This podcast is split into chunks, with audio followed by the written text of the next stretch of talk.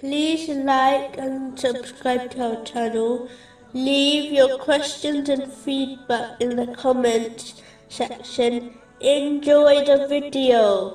Moving on to chapter 2, verse 144. And wherever you believers are, turn your faces toward it in prayer. Indeed, those who have been given the scriptures well know that it is the truth from their Lord.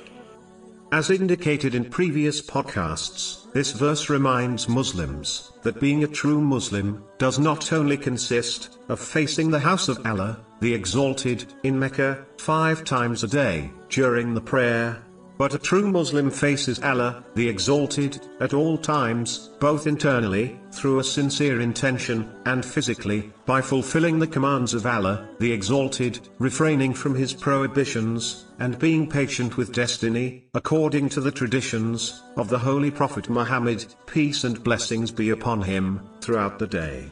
Being a Muslim, is a 24 for 7, duty, not a duty, which only covers the five obligatory prayers, which do not take more than an hour or two to complete.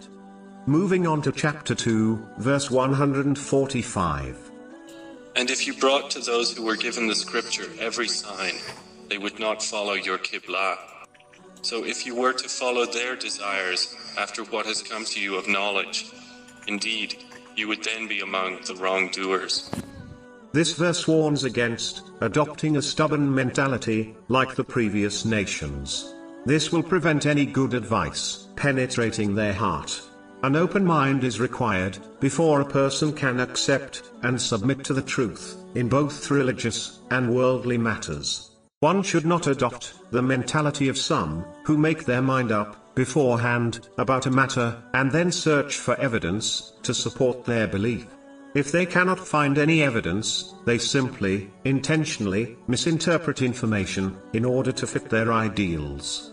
A Muslim should not behave, as if they already possess, all the answers, as this only leads, to this bias mentality.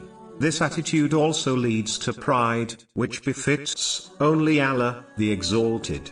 As warned in a narration, found in, Sunan, Abu Dawud, number 4090 Whoever competes with Allah, the Exalted, for pride, will be thrown into hell.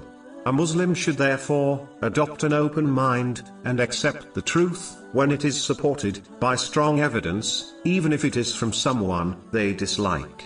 This applies to worldly, and religious matters. Finally, this verse warns, that failing to act on one's religious knowledge will cause them to become a wrongdoer. It is vital to gain and act on knowledge in order to obtain worldly and religious success.